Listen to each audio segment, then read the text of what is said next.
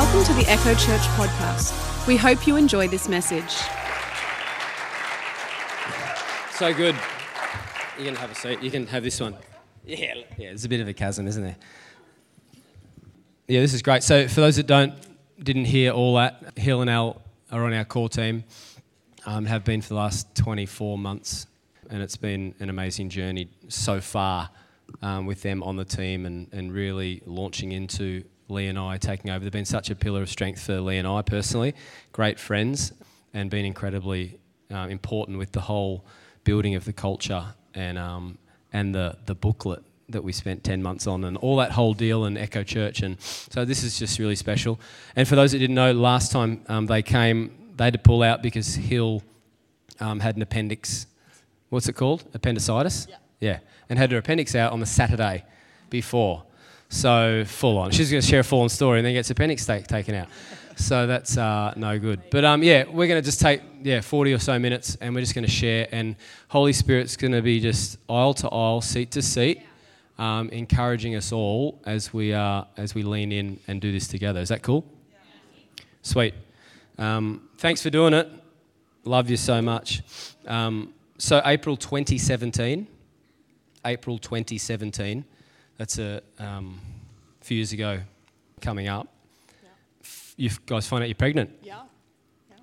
And then went for the checkup. Can you share what you go. what happened at the checkup? Yeah, we'll try not to um, cry too much through this, but it's all it's all good now. So yeah, um, we went for our twelve-week scan, and as it happens, uh, it was there was no heartbeat, so we knew that Hill had miscarried, and um, you know they, they tell you how common it is, and and it is, and there are people in this room who are in the industry, so they understand that these things happen. But what happened at that point for Hill and I was something we weren't really prepared for, and it took us into a a grief. It's not it's not just sadness; it, it was a grief that we weren't we weren't prepared for. Um, I think you can hide sadness in life. And you can kind of push through and just, you know, wake up in the day to day. But the grief was something we found, well, you, can, you can't hide it. It, it took, and it just took us somewhere, and it triggered a whole chain of events in our lives. Personally, we, we went through it together, obviously, and felt similar things. But individually had a, a hell of a lot of questions, mainly for God, because um, I know him as someone who doesn't let me down, and I felt let down. So really, for us, it was oh, crying. For us, it was tough because, um, I mean, and for everyone who goes through this, it's tough. But we had what's called a missed miscarriage, which means there's no natural sign that you're miscarrying before you go. Sorry, I knew I'd do this. Not a big crier, so it's okay. Anyway, you good. So. We were so excited kind of going to the scan, thinking this is the twelve-week, you know. Um, and so being told it had died at ten weeks. And, you know, you're just not prepped for it because you think we've gotten this far. It's actually not that. I mean, it's it does happen. It's not that, you know, if you miscarry, you think you're going to know before you go to the scan. Um So straight away it was off back to the G P to confirm, um, and then we kind of wandered around the streets for a while, didn't we? And then we had to go straight to emergency at Sandy to have the baby removed because the body, my body wasn't passing it naturally, so I needed to get what's called a D N C, which is surgery, and they take the baby out.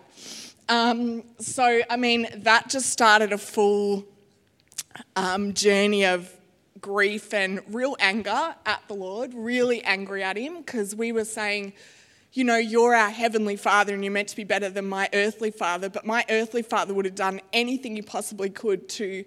stop that from happening, and you didn't, and you're omnipotent, and I don't understand. You know, the real question is, you are so powerful that you either chose not to protect the baby or you couldn't.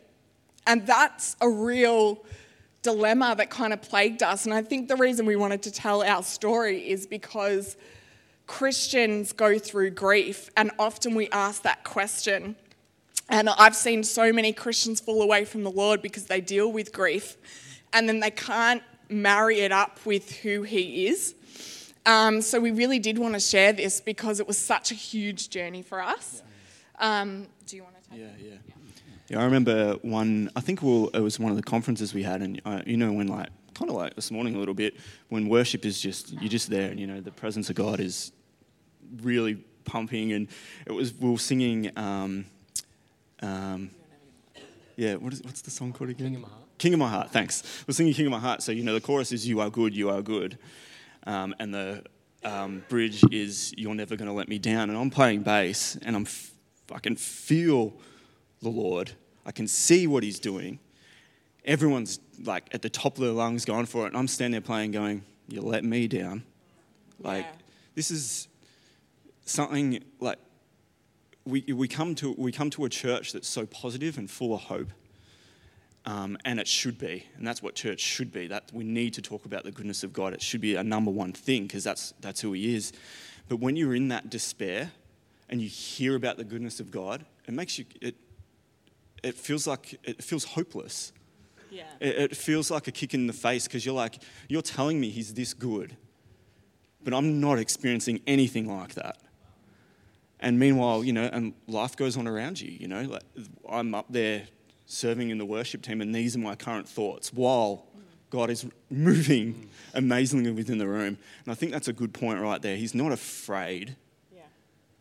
of your process, your thoughts, your questions, uh, he, like there's so much grace. He covers all of that. He he wants that because He wants the realness of you. He'd prefer you to ask those questions than you fake it and just keep saying that He's yeah. good. Because I know, like I physically couldn't say in that time, you are good, God. Yeah, wow. yeah. And I think, um, you know, that part of our lives was so messy. We were so messy. You guys know, we were so messy. And, um, you know, just... really angry at the Lord, um, and he he's big enough, like He can take all that. He can take all those big questions and the accusations, and He's a really big, powerful God, and he, he shoulders all of that. And I remember at one point I was like, I, I remember being in hospital and I couldn't even, for two months, I couldn't even listen to any music, not just worship music, just music, because it was emotional. And um, I said to Elle, like, I can't even look at Him right now. I cannot even look at the Lord right now. And the very minimum we could do, the very minimum we had in us was to come to church. That's the very least, like that's that's the most we could do, isn't it? We couldn't worship, couldn't listen to teaching. We could literally show up. But what that did for us was position us to hear from the Lord yeah. and position us to receive. And just quickly, we never, like, didn't, We didn't question God's, who God, yeah. sorry, we didn't question if it was real, and we never questioned whether He did it or not. We knew He didn't. Yeah, he didn't cause it. Yeah, He didn't cause it, but we just had a lot of big questions about who He was. Yeah, yeah. And I mean, in the meantime, we're at work.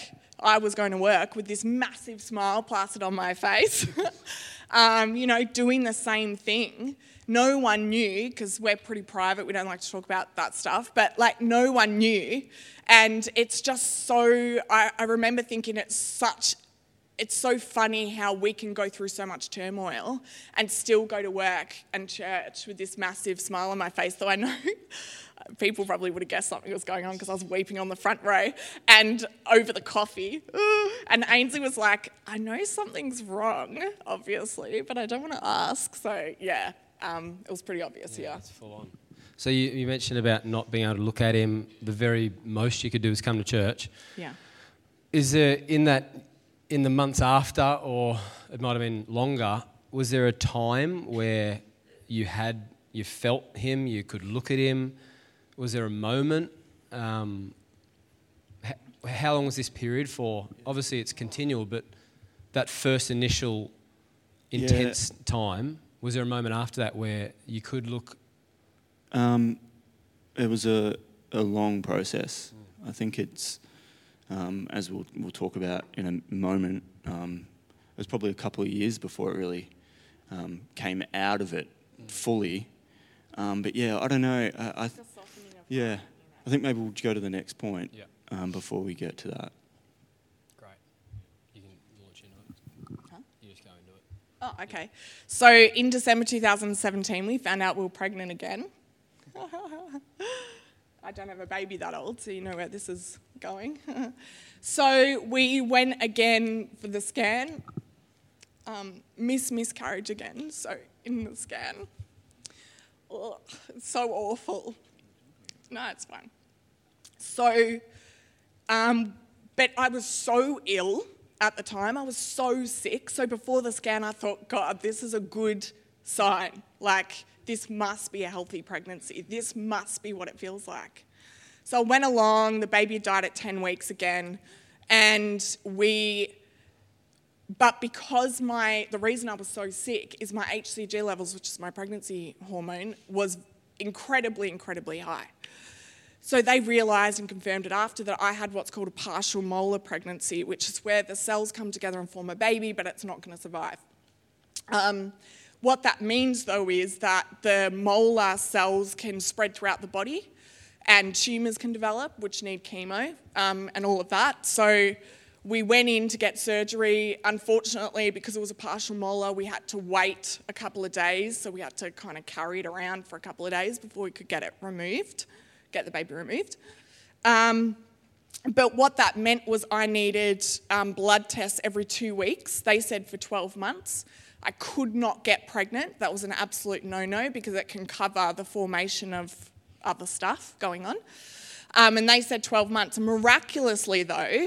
It was four months. Four months, my H C G level came down to zero, um, which is yay. It didn't feel super miraculous then, but it was. Um, but it was, I'm none of the risk factors for that. You're either, the risk factors are under eighteen, over forty, Asian or Mexican descent, or you have a massive, severe vitamin deficiency. So it just came out of nowhere. They were surprised. I was surprised. I didn't know what it was. Um... And so that was, it felt so specific. It felt like a specific attack because I was none of the risk factors. And again, I'm like, Lord, you can't even protect us from something that I'm not even meant to get. And in the meantime, you know, we're coming here talking about the goodness of God, talking about healing. And we're like, but our victory's already lost. This is already done. Yeah, it's yeah. done and dusted. So somehow we've got to marry up the goodness of God with what is going on in our lives at that point. Yeah, so I think this is where things, after that one, is where things sort of started to turn for me personally. Peter Peter Mattis, you got, most of you know him. Um, he's from, if you don't, he's from Bethel um, in Redding, California. He's been to our church like seven times. He's a great friend. Um, he really helped me personally through this time because he was just, and so were you, Justin, um, but it was just an he was just an ear, and he, he never really had advice, and he just wanted to just wanted to hear what was happening. And I think at that point, that's um, all I needed. But what, when we had the conference here with Justin Stockman and Peter Mattis, um, Justin led the church through a, I can't remember, it was like a healing moment. And once again, I was playing bass. And I remember um, after the second miscarriage, Hill and I went to went out to our car, and it was like, it was a pouring rain. And we were just sitting, sitting in the car crying, just thinking, just, you know, heavy with... Uh, grief. And I remember as Justin was praying, um, God took me in, into a vision. And you got to, uh, the vision was, I was watching Hill and myself in that in the car crying because I can remember it clearly, but I was watching it like third person, and I could see Jesus uh, sitting in the back seat, and he was weeping. And what that did for me was, it started like it wasn't, it was the turning point, but it wasn't like everything was just healed and forgotten. It was the turning point because in, I think it's John eleven, um, Lazarus dies. And uh, Jesus, the disciples let him know, and Jesus is like, he's, I think he says something like he's just sleeping at this point. And and anyway, so take, Jesus takes his time, and he finally gets there, and Mary and Martha are there, and they're weeping, and everyone's mourning. And Jesus is taken... His spirit is moved, and he, and like whoever put all the verses in the Bible is a genius because it's the shortest verse in the whole Bible. Jesus wept, and we know it. We've probably heard it, but I love reading the gospel stories because they are like, you, you get to see Jesus operating in the world and they reveal his character, and you could read them over and over again, and time after time you just get pick up little bits of who he was as a person on the earth. And you were, it's in that moment where I saw that he knew what he was about to do. He'd already told his disciples that it was going to be okay, but he saw the, the despair of the people that he loved, and he had compassion. Wow, yeah. And he wept. And it was it, it was that side of God. You know, you could be you could have lost someone, and you're in despair because you've lost them.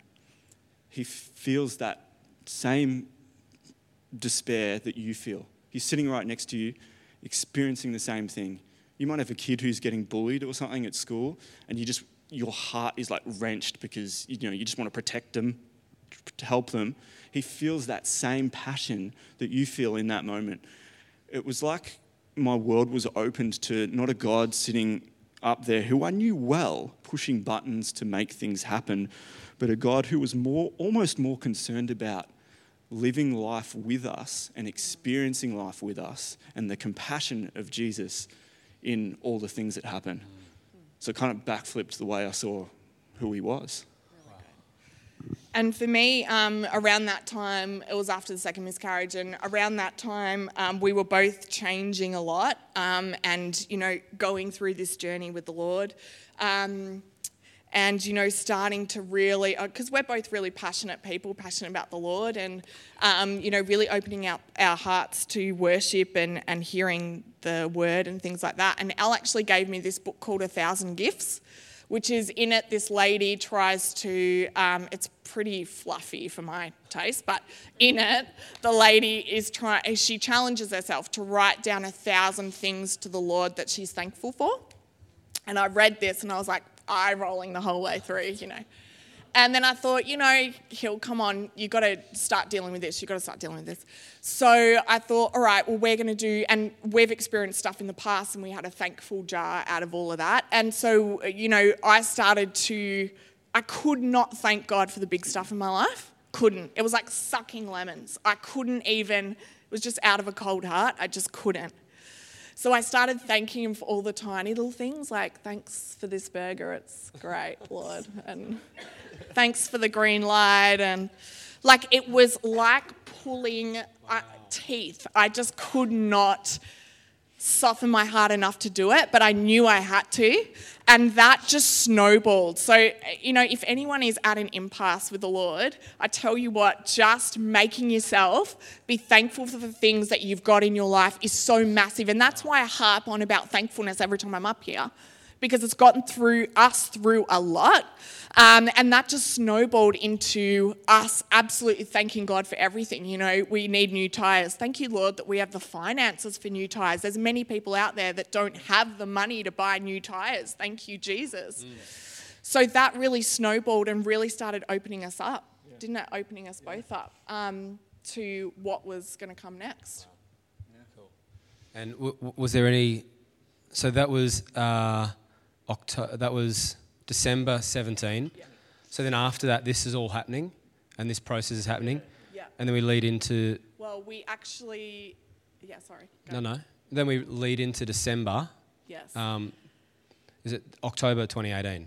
So, um, yeah, we that was followed up by another miscarriage. So we had a third miscarriage um, nat- I hate naturally, so we didn't have to have surgery. It wasn't a missed miscarriage, which is yay. I mean, that's a small win. But um, uh, so we started to, I mean, it was completely different that time though, because we weren't kind of in the depths of grief. Like the first one was just, we were just full of grief. We just could not get around it. I remember thinking, I'm going to have to get over this, and I actually don't know how. Mm. Like, I don't know how to deal with this. Mm. And it's the same with anyone in this church that's, I don't know, you can have grief about anything, losing a job, a marriage, breaking up, um, you know, a child estranged from you, all of this. We were starting to find the peace in it. um, that peace, supernatural peace in our lives, isn't the absence of chaos. It's not the absence of trial. It's despite the trial. Um, and our, our peace didn't come at the end of our trial. It actually came in the middle. Mm. You know, we still experienced trial after that.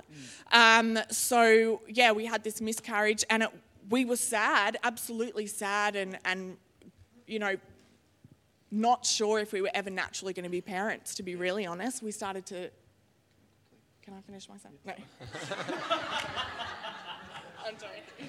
Yeah, no, and that's that's all right. I remember the night, the day that the third one happened, and that night I woke up to Hill. She was crying during the night. And I remember thinking when I woke up, it was probably like one of the saddest experiences of my life, but it didn't have the sorrow that the other ones had. And I can look back at it now, and I'm like, it was just, it was, it was, it was, fre- it was fresh air. It was like something had changed, and it was obviously that God had started to, yeah, do things within our, within us and in our personal lives. Yeah. Um, and then we actually were here in November eighteen, and we got a word from a Bethel student, and we've actually cut it down and edited it just a bit. Can I just say as well, she goes into, she gives us a word and she's talking and then she goes, I can't stop pushing this out of my head. Um, children just keep coming up. I say that because when you give someone a prophetic word about kids, man, you better, you want to be right. Uh, it's such a big deal. Just, yeah, don't do it. If you've got a word for someone about children, go to Lee or Justin or someone that knows that person and maybe tell them first and you get it checked. Because, and this girl was nervous asking us, but she just felt it. So this is March. November, yeah. This was in November. All right. So, so this is a month after. Yeah. Yeah. Bless uh, the children that are coming. And we just say that uh, we just brush off any fear of more miscarriages, yeah. And we just speak healing and life over your body. And right, right now I just speak to your heart and say you've done nothing wrong. Mm. There's no fault in either of you. You guys were made to be parents. And I just bless, bless, bless, bless you to be the mother that you were created to be and the father that you were created to be. Yeah. And God, I thank you for the miracle child that's on its way. Yeah. And I thank you, God, that her womb carries such powerful destiny, mm-hmm. and that the enemy no longer can steal from her. Yeah, yeah. Jesus, I just thank you that you uh, cover her and you protect her. And I thank you, God, for all the children, not only that, that they will um, conceive, but all the children that you're going to send their way, God, that actually need parents. Um, yeah. That may not be their own blood, but you're just going to give them to them. Yeah. Yeah. Wow. So that, so we talk about the prophetic, and we talk about we can give words that are encouraging and that could be for anyone on the planet, which is great. But then we talk about specific words that the Lord's all over and the grace is on. How did how did that feel in the moment? Because you would have got encouragement from here and there, but how did that one feel? I think the biggest thing was like that we'd done nothing wrong. Um, that was such a massive thing that we kind of carried through that, you know, maybe we've done something wrong or... Um, and, you know, like searching through the Bible, I was like, you know, does he promise everyone children? You know, that that's a legitimate question. And so hearing that, I was like, okay, well, um, the Lord is saying yes to our child, which is great.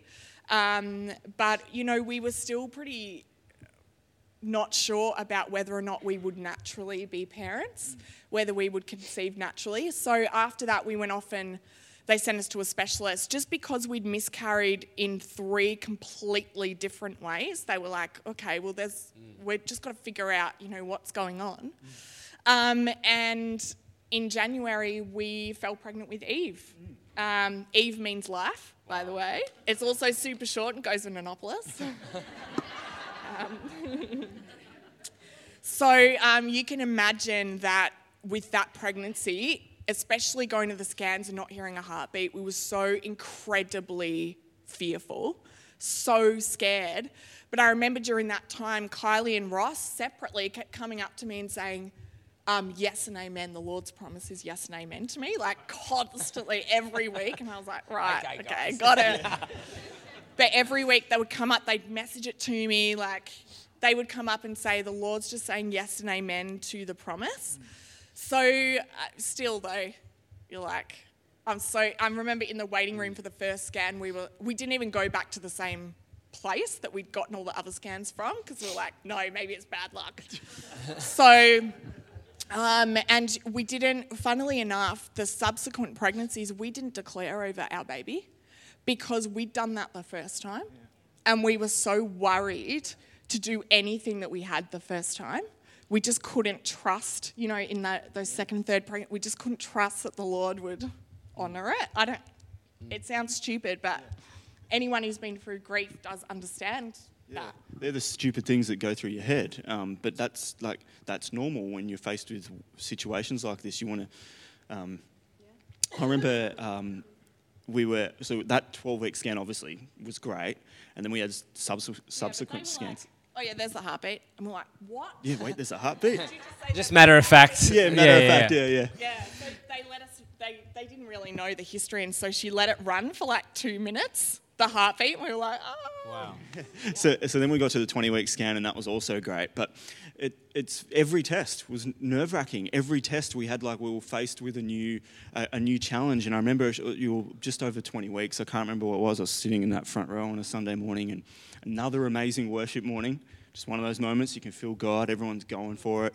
I'm sitting there, and I was just talking to God, and I, I was um I said to him, well, this seems to be happening at this point. You know, what should we call her? Because we're too afraid to come up with names any time yeah. before we, that during we, the process. We don't want to name her or yeah. it at this stage, and we didn't want to name it because, um, you know, that's it's almost like taking it's taking a big step. Like we're believing this is going to happen. Yeah. It was too scary, and so I'm talking with God, and I hear in my spirit as clear as day, "You name her, and I'll create her."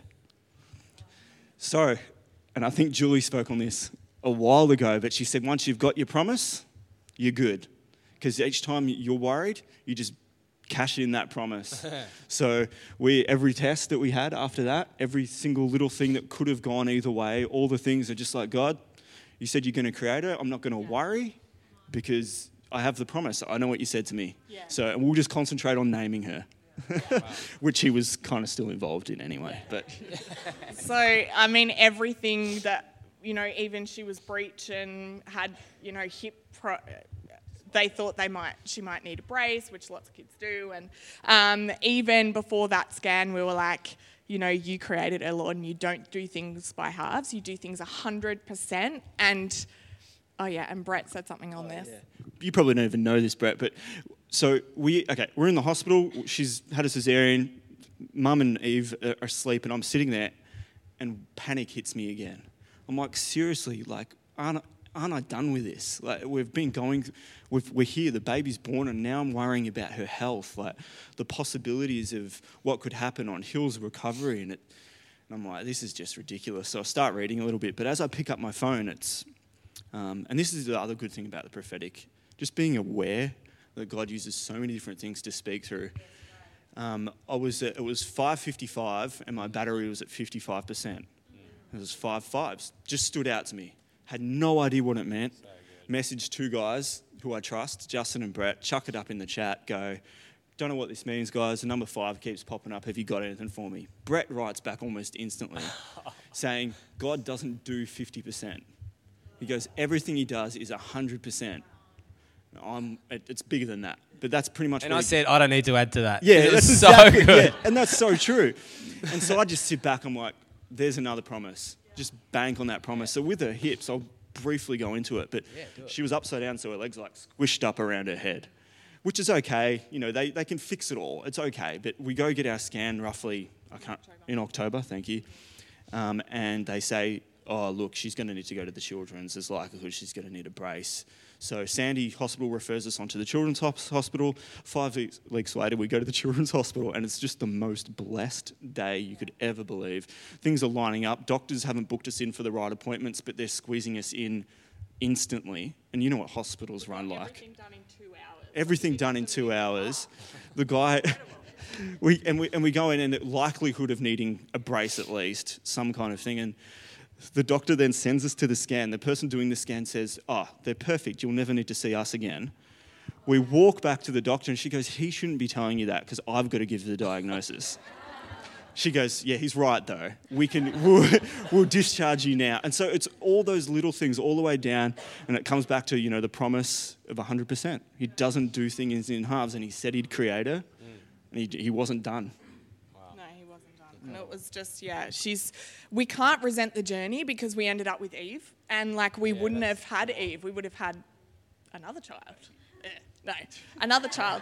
But like you can't resent the journey because it got us to where we are. And I mean, we'll never, I mean, I don't know, you learn so much from it that you think if something like this happens again, we're going to be stronger and we're going to be better and we're going to know where the Lord stands with it, because I've been sick before and we yeah, learnt yeah. in that sickness. I remember this was our um, lesson, was that the Lord did not bring it on us. And when we had this journey, we started with the Lord did not bring this on us. And now we've kind of added to that and said that he grieves with us. You know, there's peace in the journey. There's not just peace at the end of the journey. There's peace in the middle. Mm, full on. So before Eve was born, can we just talk about Al's George? Can we just talk about that oh, for a little yeah. bit? So that was was that two weeks before? It was, yeah, about two, three weeks. So yeah. we're just, we're talking, we're, the last six months we've really, we've hit health, and we can't do... We can't teach on every element of health, the thirty things that are in there. It's just, this is going to be an ongoing thing. I feel like the Lord reminded me, we're doing huge landscaping, um, as you know, at our place at the moment. And there's it's full on. And there's so many things to do. And it's expensive. And there's so many different trades. There's so many, so much management, so much um, construction, so much planning, so much effort. And I felt like the Lord... want to really encourage us as a church that we are in construction, and it's okay. The process is great. It's not a six-month deal. This is a this is a decade deal. This is a, a long-term deal for us as people. It's becoming healthy and whole, and and this it's we never want it to happen. Like Lee and I were separated for eighteen months, completely different. I can't say I know how you feel, but we've all got our own stuff. We've all got our own pain, and we don't compare pain, and we don't go, well, they're speaking and I've got a story too. It's like, of course you do. Um, we've all got a story. We've all got pain. We've all got junk. We've got stuff that we've got victory over, and we've still got stuff that we're right in the middle of. And actually, we're, some of us have got stuff that's really fresh. And, and I felt the Lord say to embrace the process of him being present, because we are under construction and it's not a short-term thing. He's positioning us to be uh, this sustained, long-term Um, enjoyer of him and um, an influencer, and we can encourage other people. And and these guys walking through this, I mean, the, even before um, April twenty seventeen, I mean, the stuff that, I mean, you were said that this is cancer and this full-on stuff, and even little stuff that when we were at Bethel, you guys rang us when we were at Bethel and you were vomit, you had like some sort of stuff, and we prayed and it immediately stopped. And like, it's been a journey. Like, this is a journey. It's not we just go through one bad thing and that's it forever. Like, this is, it's non-stop, guys. Like, we talk about trials, it's not, it's one after another. But at, when we learn how to actually look up at him, and it can take time. Like, it can take time. Pain's real, hurt's real, but so is hope. And, and, and I love watching this just now from out here looking at the journey, but just how gracious the Lord was with words and setups and preparing hearts and having him and dropping pictures and, and just collaborating this whole thing because he cares so much. Yeah. And then two weeks before um, Hill's due, I mean, the whole pregnancy was two weeks earlier and was full on, which we might get to. Um, yeah, wild. But two weeks before that, share about George, because this so is, could be an hour on its own. Al gets a call. And it can't so be. It's about, no, it can't be. It's about two weeks before I give birth, which is about a month before I was due. And um, Al gets a call from his auntie who said, I've taken George, um, Al's dad, to Sandy because I turned up and he was Sandy Hospital, sorry. I turned up and um, he was ill and he wasn't making any sense. So I've taken him to Sandringham Hospital and they shot him, and, and Al's called me, oh, right, well, just let me know. I don't panic. I was like, just let me know whatever happens, you know. So I go back to work. Al goes back to work. And then we get a call later saying he's at the Alfred and he's in a ward. So that night we go and see him and he's not looking good at all. And apparently his, um, his liver shut down. which has put a lot of stress on his kidney, which has started to shut down. He's bleeding out of everywhere. His vessels in his esophagus had burst. He was just bleeding out of out of everywhere. He was bright yellow, um, and he was basically unconscious. We couldn't get his heart rate up. He, his heart was failing. He was just stopping. Um, and we thought, this really doesn't look good at all. And then we went home and had dinner, and we got a call saying they've moved him to the I C U. Um, you know, and it's not looking good. So I was really, really distraught. Elle, you were okay. Yeah, okay. No, no, I wasn't okay. Externally, I was probably okay, but internally, I wasn't. Um, we went to the hospital the next day, and the, um, my my poor auntie who lost her daughter many years ago was with us, and she um, she goes, when we were in the hospital, she goes, oh, you don't want to go in one of those rooms because that's where they brief you, telling you that they're going to die. And um, the head nurse, or sorry, head doctor comes down and with like three other doctors and says, oh, can we meet and speak with you in that briefing room? So I'm thinking about my poor auntie, the dread that's going through her right now, having lived this before. Anyway, they tell us that he's very ill and it's highly unlikely that he's going to survive. And um, just all the issues that are going on with his body, it's like problem after problem. And as doctors do, they kind of go at the... go for the worst one and try and fix that, then work their way down the list to the less, you know, what's more important. And that's how they work, yeah. So this is, he's in for surgery to try and get the blood vessels sewn up, and they're still bleeding, and yeah, it's a complete mess at this stage. Yeah, so it's not looking great, obviously, and we go and sit at his bedside, and he's in the I C U, you know, where they have the nurse twenty-four seven, and, you know, they're on a computer watching him. Um, and, you know, we go home. And I remember in my Bible time the the day before, um, I had written down two Corinthians one, it's in chapter one. He comes alongside us when we go through hard times, and before you know it, he brings us alongside someone else who is going through hard times so that we can be there for that person, just wow. as God was there for us. And then verse eight, it was so bad, we didn't think we were going to make it. We felt as if we'd been sent to death row, that it was all over us. As it turned out, it was the best thing that could have happened. Instead of trusting in our strength or wits to get out of it, we were forced to trust God totally. Not a bad idea, since he's the God who raises the dead. Wow. Verse ten, and he did it. He rescued us from certain doom, and he'll do it again, rescuing us as many times as we need rescuing. And I remember I read that to Al in the car on the way to the hospital, and um, you know, we were just grateful we hadn't received a call in the middle of the night to say he died. Um, so we were driving in, and I said, Al, I just want to be able to stand up in church and give his testimony yeah. mm-hmm. that he survived.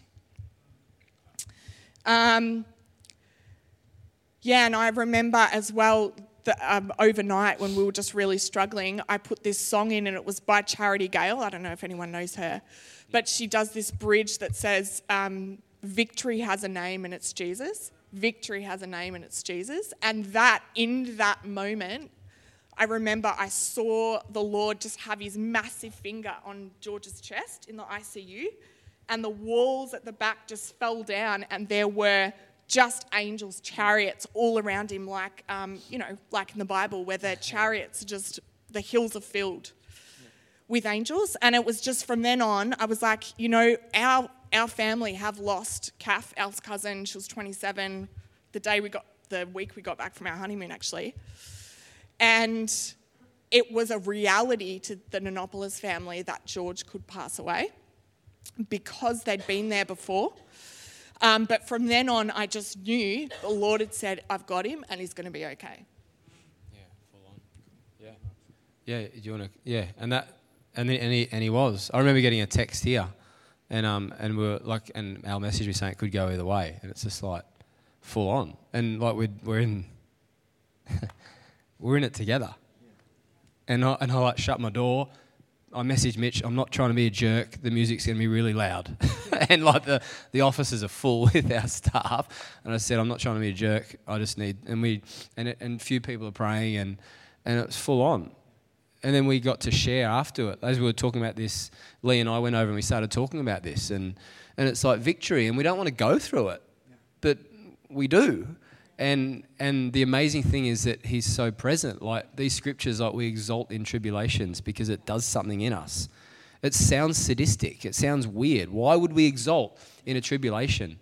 But he, he sets us up, and he's bigger than we think and better than we think. We can have joy in trials, and it makes no sense.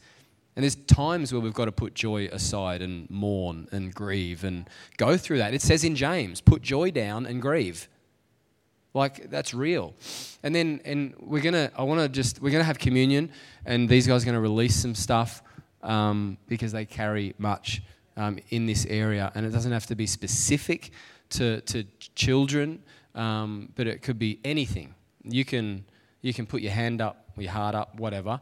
Um, but yeah, we're going to have communion together, and we're going to get these guys just to declare and release some stuff. Um, but yeah, and I mean, even Eve being born, can we just celebrate that? Is that amazing? Yeah, man. Yeah. Sweet. And, and just to finish off my dad's story, he basically, like, yeah, his yeah, liver yeah. just started recovering, so his kidney got better. They thought they needed, he'd need a liver transplant. Oh, yeah, the liver transplant was on the cards. And literally this week he went for a checkup, and they said, you're so good, don't come back for a year. Crazy. So, it, yeah, it's full on. Can we get the communion handed out? That would be really great, guys. Um... And then your due date, was it the sixth? sixteenth? sixth of September? Yeah, yep. Come on. I've, you know what I'm like. I don't remember numbers. Yeah. Um, but so two weeks, just as the communion's being handed out. I mean, yeah, everything, like you're feeling better. There's promises around it. And there's a due date. Yep. And then two weeks earlier, you Eve comes along. She comes along. So just briefly, just as communion's being handed out, as we close it down, um, just talk through that, like that. About her coming along? Yeah. Okay. Well, really? Do you want me to go well, through that? I mean, not the details, just that it wasn't a natural birth. Oh, okay, and yes. So my water broke. Um, I was at a party and my water broke. And um, I drove home and called Al on the way, and you were playing Xbox, probably in your underwear, on the couch. And I said, Al, my water broke. And he goes, oh, okay, well, we'll go to the hospital. So we went off to the hospital, um, and they said, oh, yeah, everything's okay. We'll send you home to see if we can get natural contractions starting, right? So off I go home, contractions start. And, you know, I know I've got to wait a certain, till they're a certain period of time apart, and then I can go in. So I sit there for two days on the couch having contractions. They're all over the shop. They're back to back. They're twenty minutes apart. Da, da, da, da, da. Um, they're going forever. And so then Monday morning, they tell me to come back in if, you know, you haven't got your contract. So Al's in bed, sleeping. I'm like, oh, shush, sleeping. I'm on the couch. Um, we go in, and I say... I could not sleep through what you, the sounds you were making. Okay, right. Thank you, Al. Thank you for that. Anyway, so I go in, and as I walk in, I say, you there? You get that magic man with his potion and inject it into my spine. I want that epidural. You better find him right now. So I go in... The magic man. A magic man. I go in, and um, they, three and a half hours later, this guy wanders in. And I was like, where have you been? Come on, I've got my spine ready, let's go. So um, Al was laughing, actually, while he was eating my breakfast in the corner, that there's this massive whiteboard in the birthing suite that has birth plan at the top, so you're meant to write your stuff on there. Mine has epidural in really big letters all the way across it. That was it. That was my birth plan. I wanted an epidural. Anyway, so... Um, It turns out that um, she's breech, which it would have been nice if they told me when my water broke. Um, but she's breech, so there's no way she was coming out. So she was trying to come out, she couldn't. So whipped me into C-section to surgery, whipped her out, and she's perfect. She's just perfect. Yeah. Yeah. So... Our story is not unique in the way that it's got trials in it. Everyone in this room has had trials. You might be in one right now. It could be anything. It could be a trial of identity. You know, were you not feeling great? It could be, you know, you've lost someone, your family's estranged. As I said before, your marriage is breaking up. Um, whatever it is, everyone goes through trials. The Bible talks about trials and tribulations. But the best thing is we have a God who really cares about our trials and the things we go through, because we know that this world is, um, you know, it's a hard world sometimes and it's a hard life. And so we wanted to get up here and talk about the trials we've gone through, not because we're unique, but because we're the same as you. You know, we've all gone through stuff like this. Um, and to tell you that there is peace in the journey. There is peace, supernatural peace to be had in the journey. When you look at a worldly peace, worldly peace means there's no war, right? We've got peace, there's no fighting. A supernatural peace knows that there's going to be fighting, that there's going to be war, that there's going to be trials and tribulations in our lives. And supernatural peace comes in the midst of the trial and despite the trial. And that's why we have this beautiful, beautiful God who weeps on the back seat with you when you're going through that. He grieves with you, and supernatural peace is available to you. We ask lots and lots of questions through our trial that won't be answered. You know, we don't know why those things happen to us, but we know that we have a God who cares about our journey and where we are and the trials that we go through. So right now, we just want to release, as you've got your communion in your hand, Lord, just release your supernatural peace into hearts right now, God. Holy Spirit, go from chair to chair. We know that you are an individual God, that you care about us individually, Father. And that supernatural peace in the midst of trial, not at the end, but in the midst of trial, be released throughout this church, through every church member as they go throughout our lives, that we know to expect trial, but we also know to expect that you are forever going to be with us. As much as we can expect things that aren't so great to come our way, we know, Father, that you will always be with us. In your heavenly name, let's take our communion.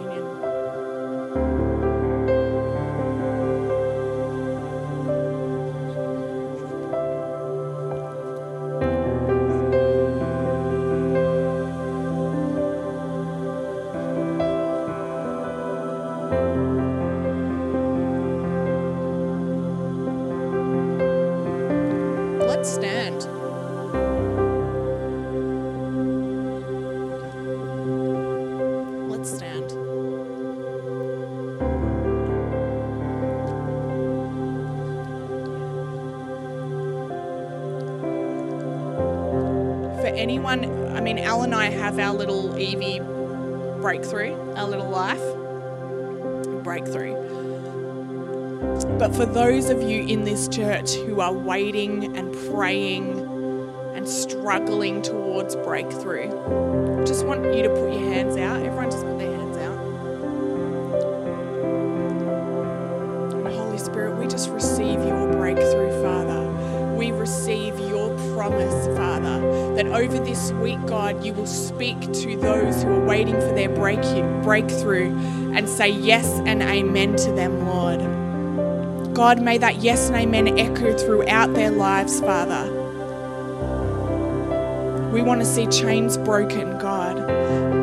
Anything the enemy is stealing from us, God, we demand back. We demand back tenfold, God. And you promise us that, that anything the enemy steals, that you will give back to us tenfold, God.